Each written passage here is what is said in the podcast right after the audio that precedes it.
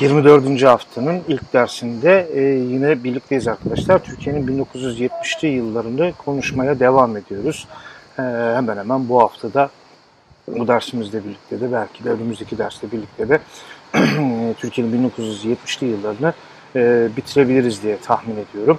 E, 1970'li yıllar e, birçok açıdan konuştuk 1970'li yıllara. En sonunda uzun uzadıya size 70'li yıllara damgasını vuran anarşi kavramı etrafında epey uzun bir açıklama yapmaya çalışmıştım. Geçen haftaki dersin tamamını e, sizle de e, daha sonra farklı ortamlarda paylaşmış olduğum gibi farklı bir programımdan alıp e, buraya adapte etmiştim ki e, bunu yine bir makale olarak Türkiye'de 1970'li yıllarında bulmanız da mümkündü. Bugün biraz daha rahat konulardan bahsetmeyi, daha belki ilginizi çekeceğini düşündüğüm konulardan bahsetmeyi çok böyle kafanızı e, geçen haftaki gibi affedersiniz yormayacağımı düşündüğüm konulardan bahsedeceğimi düşünüyorum. Örneğin e, 1970'li yıllar denince akla gelen olaylardan, olaylardan birisi e, terzi fikri e, ki terzi lakabı e, Fikri Bey'e diyelim ya küçümsemek için mesleğinden dolayı ya da bazen övmek için falan da şey yapılır ama genelde hani terziliği onun böyle bir e, küçümseme olarak da kullanılır ama ben sadece bir e, takı olarak şey yaptım. Fatsa deneyimi, e, Fatsa Belediye deneyimi e, oradaki hem bir deneyim olarak Fatsa Belediyesi hem de e, bir sola yönelik bir nefret objesi olarak bir Fatsa deneyimi belki üstünde bir 5-10 dakika 15 dakika durabileceğimiz bir şeydi. Yine 1970'li yıllar kitabında Yavuz Yıldırım Hoca'nın e, makalesinden e, yararlanarak e, sizlerle ile e, bu sohbeti yapmak istiyorum. Aynı zamanda Yavuz Yıldırım Hoca e, benimle yıllar yıllar öncesinde e, bir yerel yönetim deneyimini yine yüksek lisans ters çalışmasında birlikte çalışmıştı, beraber çalışmıştık. Kendisine de buradan e, teşekkürlerimi mi de iletiyorum hem kitaba katkılarından dolayı da.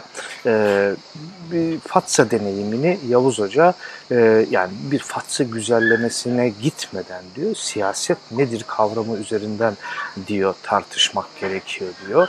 Ve Fatsa deneyimi 1960'lı yıllardaki toplumsal muhalefet hareketlerinin dışında ve yeni arayışların dışında genel anlamda 68 deneyiminin dışında da ele alınmamalı e, şeklinde e, şey yapıyor ve e, olayı e, kuramsal çerçevesini o şekilde getirip çizm, çizmeye de, de gayret ediyor. E, 1979 e, seçimlerinden önce e, işte CHP'li belediye başkanı Nazmi e, Kamitoğlu seçildikten kısa bir süre sonra vefat ediyor ve bu nedenle seçimler 1979 yılında yani öyle 60'lar 70 falan değil yani e, seçimler yenileniyor. 14 Ekim 1979 seçimlerinde de yenilenen belediye seçimlerinde de bağımsız aday olarak seçimlere katılan Fikri Sönmez, bizim terzi Fikri seçimleri e, kazanıyor e, yok ve zaten ne oluyorsa da e, ondan sonra ceryan ediyor. Nitekim biliyorsunuz yani tarih 14 Ekim 1970 yaklaşık Berbe'ye bir yıl var. E, gelinen noktada işte Soğuk Savaş'ın geldiği noktayı Türkiye'de ya da bu işte bizim geçen haftada uzun uzadıya konuştuğumuz anarşi falan kavramının o müşahhas bir olayı olarak belki e, Sönmez ve Fatsa deneyimi olayını bu bağlamda konuşmakta e, mümkün olabilir. İşte yani tam da işte e, Yavuz Hoca'nın da söylediği gibi Fatsa güzellemesine girmeden siyaset nedir kavramı etrafında da falan da bu tartışmayı e, yürütmekte aslında e, da e, mümkündür de. Yani burada solun şeytanlaştırılması, onun bir fitne, fesat e, şeyi haline,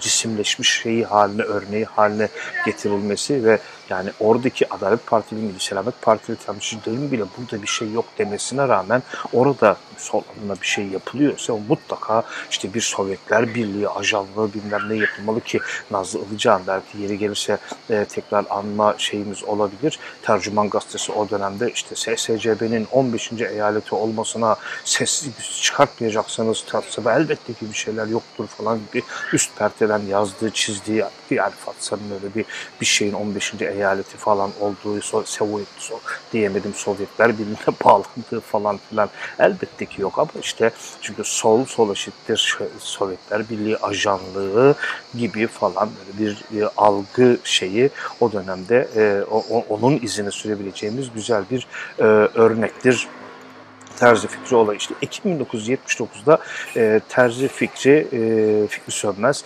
belediye başkanı seçildikten sonra ki bu yani bir dev yol sempatizanıdır. Bunun gizlenecek, saklanacak herhangi bir şey yoktur ve dev yolun o e, hiç de o, o işte Sovyetler Birliği, Leninist, Stalinist tarzda örgütlenme modellerine hiç de andırmayan örgütlenme modeli, halk komiteleri falan işte doğrudan tabandan gelen bir demokrasi anlayışı falan doğrudan Farsa'ya uygulamaya ya konmaya çalışılır. Tabii ki burada yani mükemmel bir yönetim anlayışı falan filan yoktur. Fatsa küçük bir ilçedir. Burada yapılan sadece bir halk komiteleri aracılığıyla toplumsal sorunları tabandan e, derleyip toparlama deneyimidir ki bugün kent konseyleri hemen hemen yani el içteyiz. Aklı başında bütün belediyelerde bu kent konseyleri var.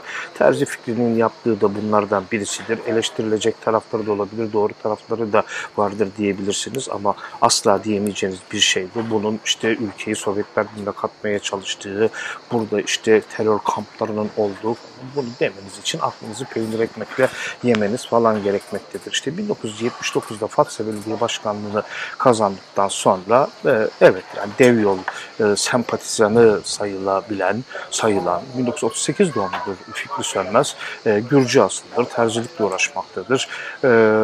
Ve işte burada bir toplumsal bir tabandan gelen bir belediyecilik anlayışını pratiğe geçirir. Fatsa e, yaklaşık nüfusları birbirine denk 11 yerele bölünür. En azı 3, en fazla 7 kişiden oluşan halk komiteleri kurulur. Bunlar aslında belediyenin yaptığı işleri kolaylaştırıcı komitelerdir. Yani orada işte mahalle mahalle ya da 11 bölgede sorunları doğrudan tespit edilip işte, işte çözüm yolları üstüne düşünülür, edilir. E sonuç gene belediye meclisine gelir. Çünkü karar alma organı orası. Yani sen ne kadar dev yolcu olursan ol, ne kadar işte halk komiteleri kurarsan kur, imza yetkisi yine sonuçta standart e, yani bir dev yolcu olsan da olmasan da, sosyalist olsan da olmasan da sonuçta belediyenin bir e, e, hukuki bir yapısı var. Kararı imza yetkisi olan adamlara falan alıyorsun. İşin daha ilginci e, bu uygulamadan dönemin Adalet Partileri, Selamet Partileri falan da memnundurlar ki bu hani herhangi bir rivayet onlar da memnun deyip, deyip gelip geçiştirilecek herhangi bir şey değil. E, buradan e, Yavuz Hoca'nın e, makalesinin içerisindeki notlardan gözüme ilişirse ben isim isimde e, e, birkaç örnek size e, e, verebilirim. Bununla ilgili aslında de, işte e, Müftüoğlu'nun e, Sami Müftüoğlu'nun devrimci yol yazılarında işte Sönmez'in e, Fikri Sönmez'in örgütlenme biçiminin ve dev yol arasındaki o işte e, şeyi oradan da aslında bakıp kontrol etmek de mümkündür. O hani nasıl onun o işte aslında Sovyetler ile falan hiçbir alakasının olmadığı tabandan gelen bir örgütlenme biçimine şey yaptığı hakeza Pertev Aksakal'ın, Aksakal'ın yerel yönetim deneyi FATSA çalışmasında halk komitelerinin işlevleri, rolleri, ne işe yaradıkları ile yine e, detaylı, ayrıntılı örnekleri e, bulmak mümkündür. Ki burada da, e, da ifade edildiği gibi işte karşılaşılan her türlü belediye işte hizmetleriyle ilgili sorunlar, belediye ile ilgili her türlü kararlarda işte bu komiteler gündeme geliyor. İlk önce bu komitelerde bu kararlar, bu şeyler görüşülüyor. Efendim işte ne yapılması, ne edilmesiyle ilgili e, işte görüş alışverişinde bulunuyor ve tabii ki en sonu bunlar yerel e, karar alıcıların önüne geliyor ve normal standart karar alma mekanizmalarından da geçtikten sonra e, karar alma e, şeyine e, işte, nedir onun adı? E, işte bütçesi çıkıyor. Bilmem ne oluyor yani bunların hepsi parayla pulla falan e, şeyler yani. Örneğin yani e, Fatsa o dönemde çamur içerisinde ve kanalizasyon çok büyük bir sorun altyapı çok önemli bir sorun. Düzensiz bakımsız yollar yolun olmaması e, oldukça önemli bir sorun ve tercih fikrinde seçildikten kısa bir süre sonra bu çamura son kampanyası ki belediyenin ilk kolektif girişimlerinden birisi de e, bu oluyor zaten. E, bu girişim oluyor. E, e, bu işte bununla kampanyayla yolların düzenlenmesi, çukurların kapatılması, kanalizasyonların yapılması, patlak su borularının tamir edilmesi, işte gibi e, sorunlar halledilmeye e, çalışılıyor ve hallediliyor da ve yani tam da iyi insan istediği gibi de hallediliyor. Hakeza işte daha Nisan ayına gelindiğinde 4, 8, 14 Nisan 1980 darbeye çok az var. İşte Fatsa Kültür Şenlikleri yine işte Fatsa'nın ses getiren etkinliklerinden, şehir kültürünün tanıtıldığı etkinliklerinden birisi olarak e, gündeme geliyor. E, işte ya, kültür mücadelesi denilmişti. Gülter Akın o dönemde 7 Mayıs 1980'deki Demokrat Gazetesi'ndeki ki yazısında bu konuya değiniyor. Bu ilçelerdeki kültür şenliklerinin önemine değinen, işte Fındık'ta Kara Borsa'ya son kampanyası düzenleniyor. Çünkü Fındık bölge insanının en önemli geçim kaynağı ve Kara Borsa bu insanların emeğinin şeyini tamamen heda, heba eden bir e, uygulama. E, buna son verilmeye çalışılıyor. Anlaşılan yani belediye aslında standart belediye işte yol, yol su bilmem ne hizmetinin dışında toplumun yani kılcal damarlarına dokunmaya terzi fikriyle Fikri Sönmez'le birlikte e, başlıyor ki daha Temmuz ayına gelindiğinde e, daha aslında Temmuz ayına gelinmeden homurtular yükselmeye falan başlıyor. Çünkü e, işin ilginci belki en fazla rahatsızlık uyandıran tercih fikrinin çalışmalarının o işte e, standart bölünmelerin dışına çıkabiliyor Fikri Sönmez. Yani şöyle ki çıkabiliyor. Yani e, elbette sevmeyeni de vardır, vardır ve haklı sebepleri de olabilir belki ama standart sağ sol kutuplaşmasının ötesine geçip hiç değilse yerelde Adalet Partililerden, MSP'lilerden, CHP'lilerden falan da sağlam destek alıyor. E, ve işte yani için Adalet Partili e, işte e, belediye meclis üyesi daha diyor biz diyor daha öncesinden diyor yani belediye bizi halk oyu verdi seçti tekrar halka gitmenin ne gereği var? falan diye düşündük diyor. Oysa diyor şimdi diyor her işi diyor bu halk komitelerine götürüyoruz. Onlar ne derse onu yapıyoruz diyor. Yani ben de diyor belediye meclisi olarak sevdiğim şeyler var, sevmediğim şeyler var. Ama diyor her şey diyor halk komitesine gidiyor diyor. Yani çok da e, aslında o mantıklı da bir e, cevap da vuruyor. Aslında yani yeni vali bu Reşat Akkaya Fatsa'ya işte Fatsa'ya diyorum şey duya atandıktan sonra aslında biraz da olayların şekli değişmeye falan başlıyor. İşte Temmuz ayına gelindiğinde nokta operasyon pozisyonuna doğru adım adım gidilmeye e, falan da e, da e, başlanıyor.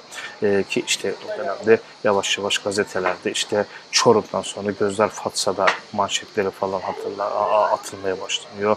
İşte anarşi raporları falan bir anda ortaya çıkmaya başlıyor ve 50 kadar tankın Samsun'dan Fatsa'ya aktarıldığı, Fatsa'nın Çamaş gazetesinde 18 Haziran'da yaşanan çatışmayı bu hareketliliğin gerekçesi olarak falan gösteriyor ki yani e, bu haberlerin birçoğunun asparagas haber olduğu bir kentte işte çatışmaların olan Halbuki çatışma yok ortada. Kimse böyle bir çatışmadan haberdar değil. İşte Fatsa'da durum sakin haberleri falan atılıyor ama Fatsa'da doğru düzgün bir olay olmamış daha Haziran-Temmuz aylarında. Ee, yani baya baya böyle bir e, işte e, olayların e, olaylar daha çıkmadan olaylar varmış da devlet sanki oraya gitmiş de efendim orayı engellemiş falan gibi ifadeler kullanılmaya falan başlanıyor. Ama bu Ali Akkaya'nın atanmasından sonra olayların şekli şemalinin değişti diye genelde kabul edilen e, şeylerden birisi. Evet işte hani bu, bu notlarda varsa size de söylerim dedim. E, yani önüme de, de, de şu anda gözüme de şey mesela Adalet Partisi ilçe başkanıymış ve belediye meclis üyesi değil. Belediye meclis üyesi mi bilmiyorum da Adalet ilçe başkanı dönemin Fatsa Adalet Partisi ilçe başkanı Lütfü Topaloğlu'nun gazetede yer alan demecinde Yavuz Hoca onu da almış. Halk komiteleri kurulacağının belediye meclisine sunulduğunu belirtirken biz muhalefet partisiyiz. Beğenmediğimiz ve tasvip etmediğimiz şeylerin olması normal ifadelerini kullanmış. 1977 seçimlerinde Adalet Partisi'nden milletvekili adayı olan İmam Hatip Lisesi Okul Aile Birliği ikinci başkanı olan Hikmet Altıntaş'ın demeci de orada yayınlanıyor ve Altıntaş bu konuyla ilgili demecinde arkadaşlar aynen şu ifadeyi kullanıyor. Yavuz Hoca'dan alıntılayarak sizlere aktarıyorum. Adalet Partili olarak konuşmam gerekirse bir uygulamayı protesto etmem gerekir. Ancak iyiyi partizanlık adına nasıl dışlayabiliriz diyor. Aynen demeçte geçen ifade. Biz hiçbir zaman halka bu kadar bütünleşmedik Demin dediğim şey bugün belediye bir şey yapacağı zaman halka danışalım diyor. Ama biz halk bizi seçtikten seçti. Zaten de halka danışmaya ne gerek var diye düşünürdük. Şimdi mahalledeki halk komiserlerine danışmadan bir şey yapılmıyor falan deniliyor. Hakeza MSP ilçe başkanı Cevat Kibar da Fatsa'da ateş yok, barut yok. Böylesine huzurlu bir yerde olay çıkartmak niye diye aslında olayların sanki böyle hani varmış da o durdurulmaya çalışılıyormuş gibi lanse edilmesinin e, yanlışlığından e, falan e, bahsediyor. İşte Adalet Partisi ilçe başkanı Lütfü Topaloğlu huzur içinde yaşıyoruz diyor. Ordu, Ünye ve Ordu'ya gittiğimizde sıkıntılar oluyor. Dövülüyoruz, horlanıyoruz. Bizim ilçede kan yok, ateş yok, barut yok diyor. E, CHP'li il başkanı açıklamada bulunuyor. Asker ilçeye gelir, arama, tarama yapabilir. Halka sunum, halk da memnun diyor.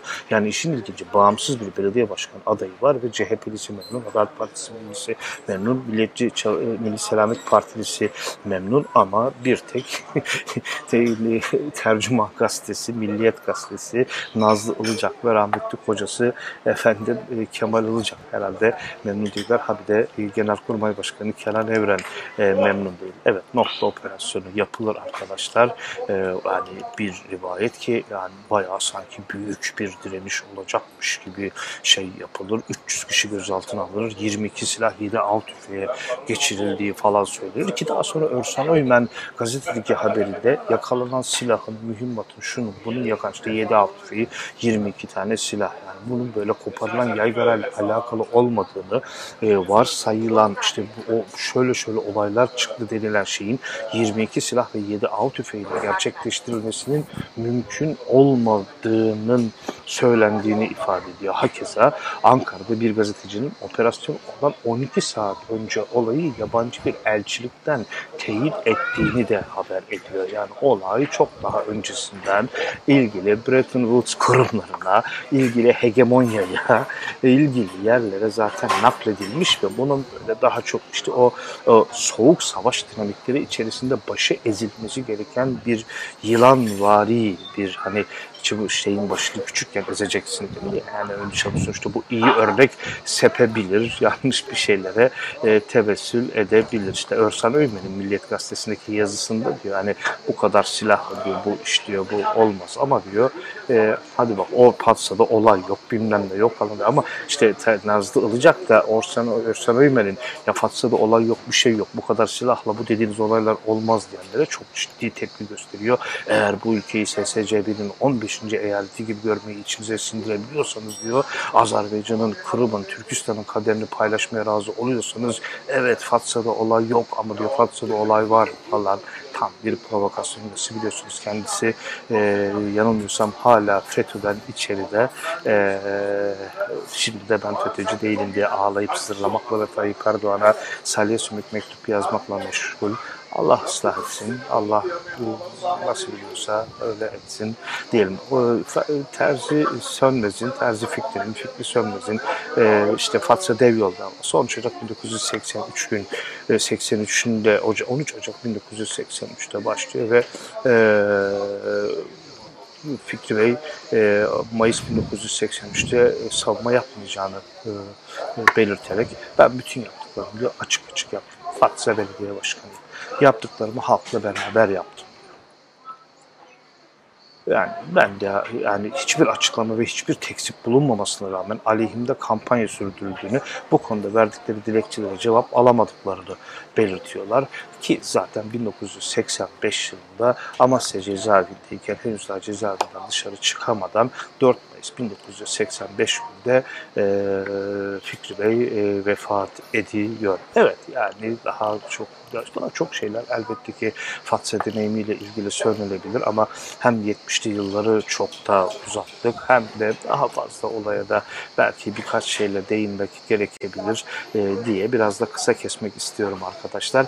Bir de e, tabii ki dönem e, nüfus hareketlerinin oldukça yoğun olduğu dönem malum 1950'lerden beri Türkiye ciddi bir göç e, göç almakta, göç yani küçük bir kırdan kente bir göç yaşanmakta. Bu da tabii ki yükselen toplumsal muhalefet hareketleriyle birlikte gece kondu olgusunun da politize olmasına na, e, yol açmakta. E, bunlardan birisi de İstanbul'da e, kurulan ve informal olarak adına 1 Mayıs Mahallesi adı verilen e, Mustafa Kemal Mahallesi ki bu mahalle e, e, 1 Mayıs Mahallesi deneyimidir ki orada 1977 yılında yerle yeksan edilecek tamamen yıkılarak sıfırdan yeni bir mahalle inşa edilecek. Şükrü Aslan Hoca e, makalesinde bu 1 Mayıs Mahallesi ile ilgili detayları bizimle e, paylaştı. Türkiye'nin 1970'li yılları kitabında arkadaşlar ve e, Şükrü Aslan Hoca da e, olaya hani işte e, bu alanda birkaç yani 1 Mayıs Mahallesi'ni işte böyle bir sol direniş bilmem ne şey dışında 3 nokta üstünden incelenmesi gerektiğini bize söylüyor. Bir yani gece kondulaşmanın tetikleyici unsurlardan birisinin sanayinin kent mekanında yer seçimi olduğunu söylemeliyiz diyor Şükrü Aslan Hoca. Gerçekten de kentte sanayi planları yapılmakla birlikte sanayi kuruluşlarının yerleşmeleri çoğu kez gündelik arayışlar içerisinde ceryan etmektedir. E bu da tabii diyor bir takım sorunlara meyyal olmaktadır. Bir takım sorunların ortaya çıkmasına sebep olmaktadır. İkincisi gece konduların kent mekanına dahil olma biçimleri sanıldığı gibi göç yoluyla kente gelen birey veya ailelerin kentin herhangi bir bölgesine bir yeri çevirerek gece kondu yapması biçiminde gerçekleşmez diyor. Ya nasıl gerçekleştirir arkadaşlar? Bu olgu biz birden fazla aktörün işin içine girdik daha karmaşık bir e, süreçtir diyor. Öyle hani biri gider gözünü şurayı kestirir oraya gece kondu yapar. Gece de kondurduğu için adına gece kondu denir gibi bir şey aklınıza gelmesin diyor. Yerel dayanışma ağları bunun içerisine girer. Akrabalık, hemşerilik ilişkileri, faktörleri bunun içerisine girer. Ticari ilişkiler bunun içerisine girer. Siyasal ilişkiler bunun içerisine girer diyor. Örneğin daha 1948 yılında İstanbul'un bazı semtlerinde arsa kapatıp satan ya da kapattıkları arsalar üzerinde gece kondular yaparak satan spekülatörlerin ortaya çıktığından bahsediyor Şükrü Aslan Hoca. Ve bununla ilgili kimi gazete haberlerine makalesinde yer veriyor ve kimi e, devlet planlama teşkilatı e, istatistik şeylerinden, rakamlarından e, bize şey yapıyor. Örneğin e, bir DPT'nin bir araştırmasını işaret ettiği gibi diyor e, konut, gece konduların %50'si üzerinde konut yaptıkları arsaları başkalarından kanunlara aykırı olarak gayrimenkul satış vaadi gibi işlemlere dayalı olarak devralmışlardır. Yani gidip bir yere gözünü kestirip buranın sahibi var mı yok o zaman ben burayı gece kondu yaparım şeklinde falan da bu iş olmamıştır diyor. %19'u doğrudan doğruya komisyonculardan aldıklarını söylemişler ki bu da gece kondu olayının e, çok farklı dinamiklere tekabül ettiğinin de altını çizer diyor. Üçüncüsü ise kurumsal ve bireysel olarak kamu yönetimi ve yöneticilerinin bu süreçteki rollerini de yerli yerine oturtmak gerektiğinin altını çiziyor Şükrü Aslan Hoca. Bu bağlamda en dikkat çekici husus diyor, gece konulaşmanın kamu yöneticileri tarafından bir mesken sorunu olarak değerlendirilmesi ve gece konduyu yan etkileri de olsa mesken sorununun çözümüne katkısı olan bir gelişme olarak görmeleridir diyor. Bu gerçek 1940'lı yılların sonlarından ki hükümetler tarafından bu şekilde tespit edilmiş. Resmi metinlerde, resmi metinlerde bu durumu anlatmak üzere mes, mesken buhranına işaret edilmiştir diye ve yine Vatan Gazetesi'nin 1948 sayılı bir haberini buna işte bir mesken buhranı haberine e, şey e, bize e, gönderme e, yapıyor elhasıl e, kamu otoriteleri gece konduyu bir sorun olmakla birlikte aynı zamanda o sorunun bir çözümü e, olarak falan da e, ele alıyor. Tabii ki e, demin de söylediğimiz gibi e, yükselen siyasallaşma e, ki madem gece konduları tek boyutlu bir kişinin gidip bir yerde konut yapmasının çok ötesinde bir sürece tekabül ediyor. Elbette ki 60'lı yıllardan itibaren artan siyasallaşma e, e, sosyalist hareketin de dahil olduğu farklı siyasal şeylerin e, gece kondu sorununa el atmalarının da beraberinde getiriyor. E, özellikle sosyalist hareketin gece konduyla tanışması bu süreçte oluyor ve bunun iki aşamasından söz edebileceğimizi söylüyor Şükrü Aslan Hoca. İlki 1960'lardan beri alt gelir gruplarının yaşam mekanları olarak sınıfsal ilgiye konu olmaları buralarda yaşayanların kamusal hizmetlerden mahrum bırakılması üzerinden gece, gece konduya duyulan kamusal ilgi, e, politik ilgi hep devam etmiştir. İkincisi ise Şükrü Aslan Hoca'nın dikkatimizi çektiği ikinci nokta ise gece kondunun üretilebilir bir barınma ihtiyacı olarak ilgi konusu olmalısıdır ki diyor bu işte 1970'lerin ortasında başlamıştır diyor. Dolayısıyla birinci grup ilgiye muhatap toplumsal kesim kentin kuruluş semtlerinde daha iyi bir yaşam talep ederken diğer kesim mülkiyetinde mekanlar talep etmektedir. İkisini de kapsayacak şekilde gelişen mücadeleler ise gece kondu hareketler olarak literatürde yer almaktadır, almıştır, almaktadır. Yani bizim de bu 1 Mayıs mahallesine en azından bu iki kerteyi dikkate alarak diyor e, diyor konuşmamız e, gerektiğinin altını çiziyor. 1970'li yılların ikinci yarısında kentlerde sol hareket içinde yaygınlaşan bu düşünceler kısa sürede pratikte de karşını buluyor ve birçok yerde söz edilen grupların önderliği, önderliğinde planlanmış gece kondu kentleri inşa edilmeye başlıyor arkadaşlar. Sonraları çok tartışılacak olan bu mücadele biçimiyle bugün artık kentin merkezinde kalan resmen kabul edilmemiş olsa da fiilen varlık alanı bulan bir dizi yeni kent ya da Aydınlık Gazetesi'nin 1980'deki bir yazı dizisinde de adlandırıldığı gibi diyor kurtarılmış bölgeler kurulmaya başlamıştı kurtarılmış bölgeler. Ki biraz sonra e, Yelda Yürekli arkadaşımızın makalesinden de e, Ankara'daki bir örneği işte e, Şükrü Aslan Hoca'nın bu kuramsal çerçevesini çizdi ve 1 Mayıs mahallesinde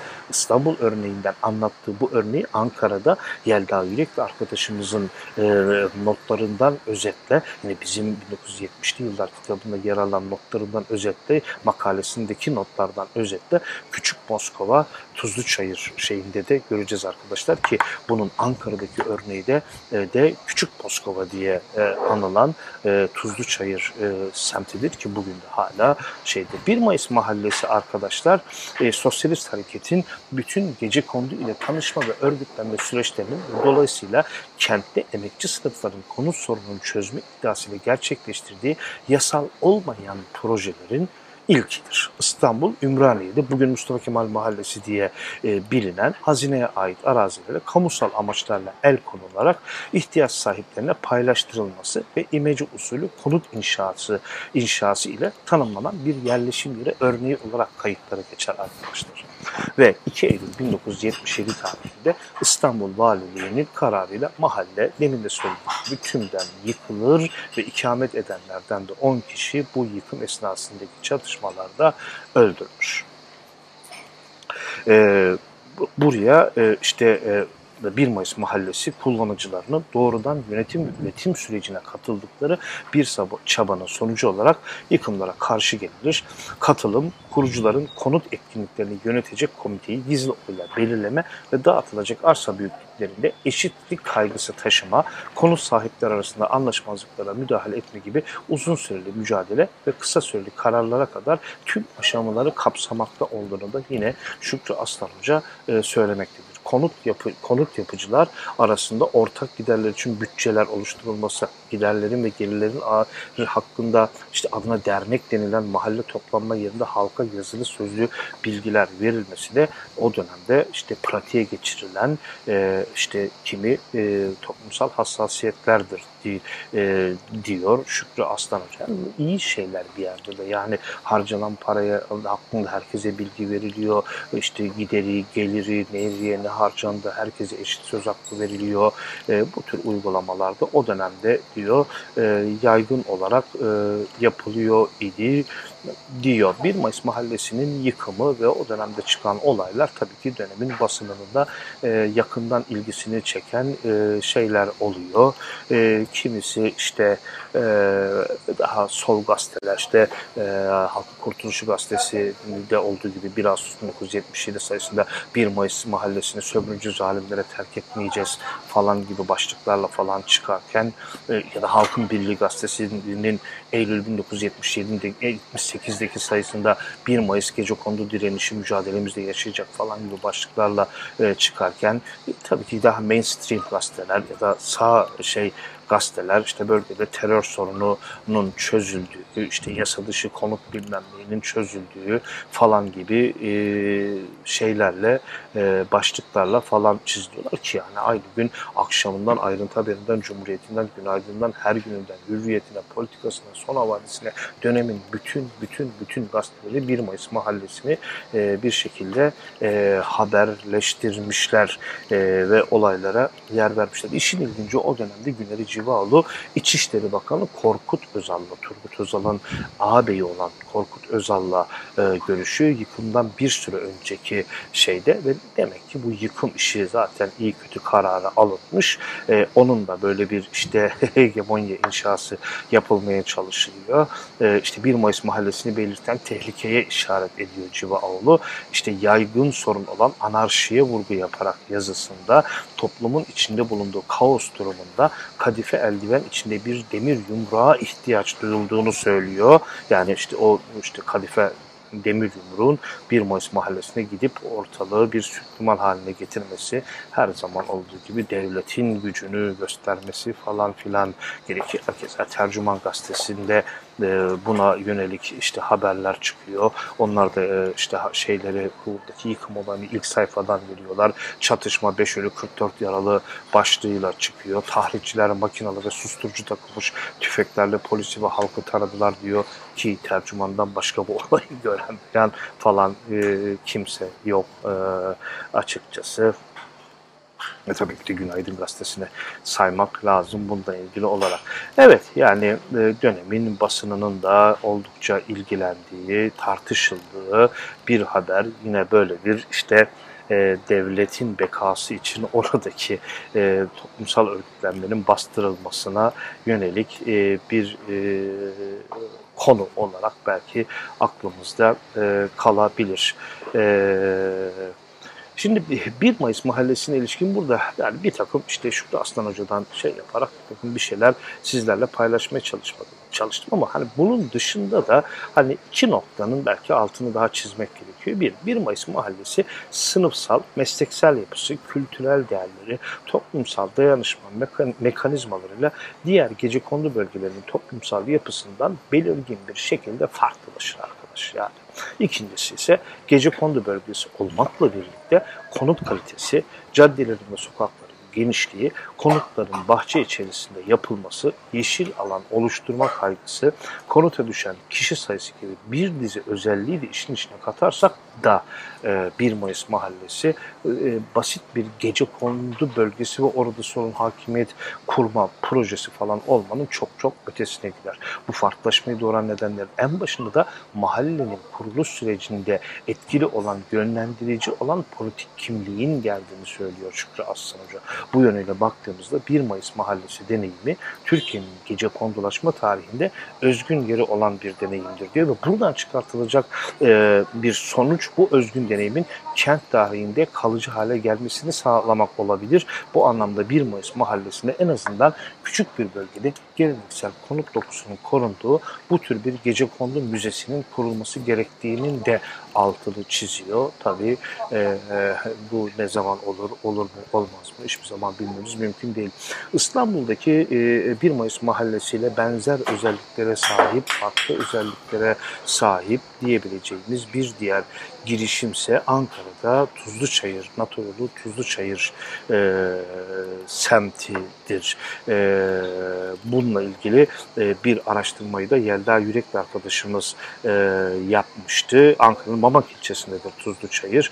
E, aslında Ankara'nın çok da hani Ankara merkezin çok da uzağında falan da yer almaz ama e, Ankara politik olarak Ankara'ya çok uzak, e, mekan olarak çok yakın, garip bir e, yeri vardır. Yelda Hoca'nın da altını çizdiği e, gibi. Yani o şöyle diyor, coğrafi olarak Ankara'nın birçok semtine yakın olsa da toplumsal bellekte Tuzlu Çayır e, hayli uzak, asla gidilmemesi, da önünden bile geçilmemesi gereken bir yer olarak kodlanmıştır diyor ki doğru söylüyor. Bakın iki tür algılanışı e, vardır diyor e, Tuzlu Evet bunlardan birincisi bölge Alevilerin, solcuların e, karşısında yer alan herkes için ya da işte oraya yani bu kesime muhalif herkes için varoş, milli mahalle, mafya, şiddet, işte her şeyin olduğu pis bir yerdir falan. Öte yandan diğer kesim ise bir kurtarılmış bölgedir. Ortası ortası pek yoktur. Yani diyor yani kısmen de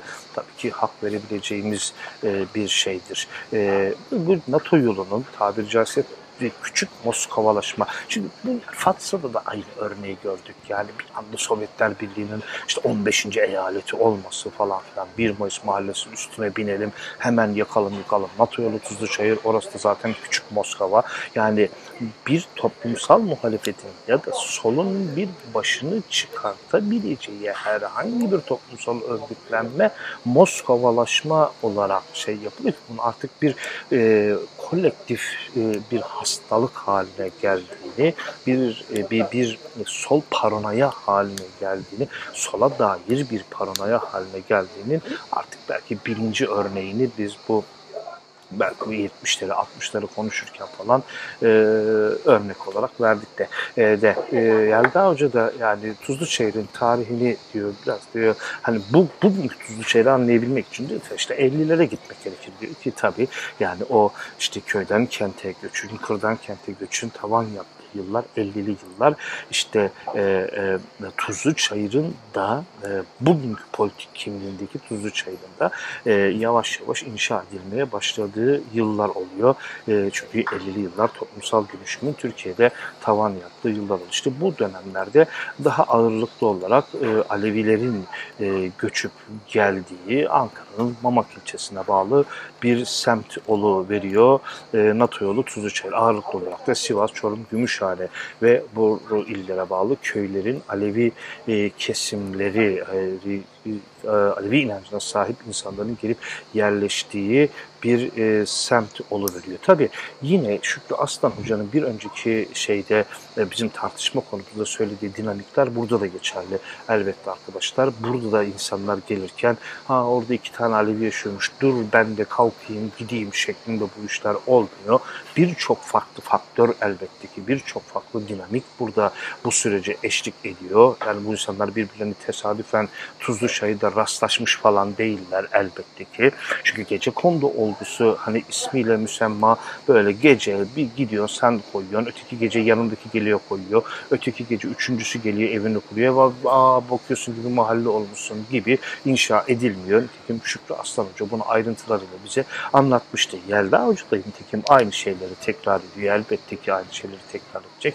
Tuzlu Çayır'ın da oluşum sürecine dönüp baktığımızda hem Şükrü Aslan Hoca'nın bahsettiği şeyleri hem de Türkiye'nin 1950'li yıllardan beri geçirdiği dönüşümün izlerini çok net bir şekilde e, görmüş oluyoruz diye de e, belirtiyorlar. Nitekim e, e, işte e, Tuzluçayır'da yaşayan 1932 doğumlu bir yurttaşın e, la yaptığı görüşme notlarını Yelda Hoca oraya e, koymuş. E, makalesine e, ne koymuştu bir şeye Tuzluçayır'la ilgili makalesine. E, onun anlatımında şöyle birkaç noktaya bir değinelim. İlk olarak yeni doğana geldim diyor Cemal isimli Tuzluçayır'da uzun yıllardır e, yaşamakta olan e, şahıs e, Tuzluçayır'a sonradan 1954'te geldim. Tuzluçayır bomboş, çalı, çeper, dere, tepe, taşlık, kayalık, üzüm bağları, ağaçlar dolu karış kuruş bir yerde diyor. Sonra onu aklına getirdiği zaman bura mı, bura mı daha böyle olmuş diyorsun. Meydana gelecek bir şekli yoktu. Köyden daha kötü köydü, köy daha güzeldi diyor. Ama çok zaman sürmedi, zamanla 60 ihtilali oldu. 60 ihtilalinden sonra değişti, üst tarafı çöplüktü, oranın kokusundan durulmuyordu. Zaten gece kondularda 200 kişi ancak vardı. Odacı, kapacı, mahallenin çoğu devlet dairelerinde odacı, odacı kapıcı, PTT'de memur olarak falan çalışıyor o dönemlerde. Elektrik yok, su yok, gaz lambası yakıyorduk falan diye de 50'li yılların, 50'li yılların işte ortalarının tuzlu çayırını e, bize e, anlatıyor. Nitekim o işte bu şahsın da altını çizdiği gibi göçtükleri yerlerde insanlar bir takım zorluklarla karşılaşıyorlar. E, yaşayacakları yerlerde bir mekan bulamıyorlar buldular. Dişleriyle tırnaklarıyla bir şekilde işte o dayanışma ağlarını falan filanı e, şey yaparak bir e, kendileri için bir hayat kurmaya ya çalışıyorlar. E, işte buralar işte sonra kurtarılmış bölgeler ya da o dönem bir tabirle mimli bölgeler. E, mim bir hem bir harf hem de işte yanına mim koymak. Mim böyle bir şey işareti gibidir. E, yanına mim koymak de işaret koymak, çek atmak gibi hani e, gibi düşünün. Mimli bölgeler denilirmiş. Yani yanına işaret atan, tik atılan bölgeler diyelim ona ya da kurtarılmış bölgeler. Ki bu bölgeler işte sosyalist değerlerin, işte e, e, sosyalist yaşam tarzının daha pratiğe geçirildiği yerler. E, tabii ki tepki çeken yerler aynı zamanda. işte küçük Moskova olmakla eleştirilen e, yerlerdir de aynı zamanda e, 70'li yıllar Tuzlu Çayırı'nda e, politize olduğu yıllardır. Tabii ki Türkiye'nin en çalkantılı e, dönemleridir e, bu dönemler. Bu tabii ki İstanbul'da Tuzlu Çayır'a da yansır, Ank Ankara'da Tuzlu Çayır'a da yansır, İstanbul'da 1 Mayıs mahallesine de yansır, yurdun çeşitli bölgelerindeki farklı semtlere de belki yansıyordur. E, ama o dönemler toplumun önemli bir kısmı ekonomik, politik talepler doğrultusunda kitlesel nitelikli mücadelelerin içerisinde yer almaktadırlar. E, iktidarları oluşturan rakip partiler de bu mücadelenin aktif tarafları durumundadırlar. E, hal böyle olunca da hükümetteki partilerin dolaylı desteklediği toplumsal kesimleri temsil eden gruplar sokakta daha fazla, daha rahat boy gösterebilmekteler ve gece kondularda, e, gece kondu mahallelerinde dönemin bu genel havasının her daim e, etkisi altındadır diyor e, da şeyle. Tabii ki yani şeyin e, Tuzlu Çayır'daki olaylarda Ali Haydar Türkmen'in e, öldürülmesi e, gayet önemli bir olaydır. Neredeyse Ali Haydar Türkmen e, burayla e, bula e, ismi özdeşleşmiştir. E, 17 yaşındayken 15-16 Haziran 1977'de e, 17 yaşındayken duvara yazı yazan arkadaşlarına gözcülük yaparken e, yol ortasında vurulup öldürülmüştür. E, Türklerin cenazesi on binlerce insanın katılarında Tuzluçayır Meydanı'ndan kaldırılır. O işte o Ali, Niyazi Türkmen şeyin Ali Haydar Türkmen'in babası Niyazi Türkmen bin Ali Haydar bir Ali Haydar gitti bin Ali Haydar geldi sizler benim için birer Ali Haydar'sınız falan yani gibi daha işte duygulara hitap eden şeylerle e, işte e, olayı şey yapar e, diyelim, anar diyelim e, şeyler. E, tabii ki 1960'lı 70'li yıllar dönemin Ankara Üniversite gençliğinin de e, de e, bölgeyle yakından ilgilendiği e, bir dönemdir. İşte e, o dönemde ODTÜ'den, siyasaldan dışarıdan gelen öğrenciler de buralarda ikamet etmeye de de bir e, şey haline getirirler. Ama e, bölgenin %80-90'ı Alevi kökenli insanlardır. Demin dediğim gibi çoğunluğu işte Sivas'ın, Gümüşhane'nin, Kayseri, Yozgat, Çorum ama %80'i 90'ı Alevi köylerinden, buraların Alevi köylerinden gelen e, insanlardır. E, diyor.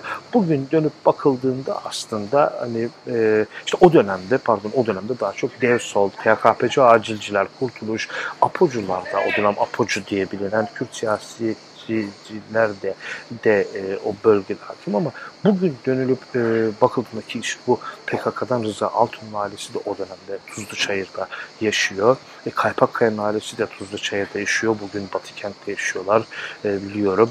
E, işte dev yol, e, dev sol e, affedersiniz e, bölgede önemli dev yol değil. Dev, dev yol da var ama dev sol daha bildiğim kadarıyla daha e, şeydi. E, ama bugün e, dönülüp e, bakıldığında da bölgede daha ağırlıklı bir e, CHP'yi e, görmek mümkün olabiliyor. Hani daha işte e, Alevi Kemalist CHP işte üçgeninde bir politik iklimin daha belirleyici olduğu, aksine Kürt hareketine çok soğuk bakıldığı e, falan da e, rahatlıkla gözlenebildiğini söylüyor Yelda Yürekli. E, konuyla ilgili e, çalışmasında e, 1980 yıl ortalarında Tuzlu Çayır Lisesi'nin işgali olayı da yine Tuzlu Çayır denlimi anılması gereken olayların e, başında e, geliyor ve bu Tuzlu Çayır Lisesi'nin işgalinin bastırılmasının bir nevi Ankara'da 12 Eylül darbesinin bir provası olarak yapıldığını da yine Yelda Yürekli e, notlarına e, eklemiş arkadaşlar. İnsanlar 1970'lerde e, işte hem politik olarak hem ekonomik olarak oldukça güç koşullarda direnmenin de mücadelesini vermekteler. Hayat pahalıdır, her şey kara borsadır. E, işte Mamak kömür topusu soğuğunda, günün ilk ışıklarında e, bir bekleyiş e, Tuzlu Çayır'da vardır ve gecenin geç saatlerine kadar devam etmektedir. Mamak cezaevi bölgededir. E, 70'li yıllar ekonomik darboğazında yaşandığı dönemlerdedir. Bu mahallenin gündelik yaşamına da ciddi bir şekilde etki eder. E, e, kentin o yapısına, daha doğrusu Tuzluçayır'daki yapıya da e, etki ciddi etki eder. Yelda Hoca 1980 öncesinin Fatsa'sını andırır bir ortamın olduğunu söylüyor makalesinde. Tabii e, elbette ki Fatsa'yla çok e, ne kadar benzer. Yani benim bu konuda akademik anlamda yapılmış bir karşılaştırmam falan yok ama e, e, daha kentin e, daha büyük şehrin bir parçası olan ama o parçası olurken de e, politik olarak da onun dışında ötekisini oluşturan Tuzlu Çayır ile e, Fatsa e, tam emin değilim ama hayır demek de istemiyorum. Mutlaka ki yani hayır demek istemiyorum çünkü bilmiyorum.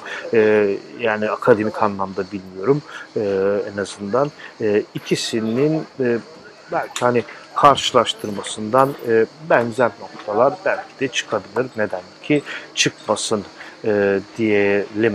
E, bugün e, 33 sokağı olan bir mahalledir Topu Topu Tuzluçayır. E, işte e, demin de dediğim gibi Kürt hareketi HDP pek bölgede e, etkinlik şey yapmaz. Daha e, radikal kesimlerden ziyade daha merkezi, daha CHP tandanslı bir mahalle görünümü çizer Tuzlu Çayır. E, zaten orayı dengelemesi için onun gibi biraz daha e, daha sünni nüfusça tahkim edilmiştir. Şeyin Tuzluçay Lisesi'nin bir tarafı. Böylece o nüfus şeyi e, en azından etkisiz hale getirilmeye falan çalışılır. Yani meydan sadece Alevilere bırakılmamaya falan çalışılır. Evet yani bu derste arkadaşlar ana hatlarıyla işte 70'li yılların temel bazı işte çok bilinen olaylarını şöyle 15'er 20'şer dakika kısa bir şeyle sizlerle paylaşmaya çalıştım. Yani işte en son e, Ankara'nın sembol semtlerinden, e, mahallelerinden biri olan Tuzluçayır üstünde durduk. E, bugün varlığına devam ediyor. Bugün hala Tuzluçayır, Tuzluçayır olarak ikamete açıktır. 1977 e, yılında tamamen ortadan kaldırılan ama zaten legalde adı hiçbir zaman 1 Mayıs Mahallesi olmayan İstanbul'daki 1 Mayıs Mahallesi üzerinde durduk. Fatsa Belediyesi, Fatsa deneyimi, Fikri Sönmez'in Fatsa deneyimi üzerinde durduk ve böylece ana hatlarıyla 70'li yıllarla ilgili üç temel olay üzerinden de sizlerle e, böyle bir e, sohbet etme e, şansımız olmuş oldu. Evet bugünkü dersi de burada sona erdirelim arkadaşlar. Artık önümüz haftadan itibar, önümüz dersten itibaren yavaş yavaş 1980 ve günümüze doğru gelmeye gayret edelim. Önümüzdeki derslerde görüşmek üzere. İyi günler diliyorum.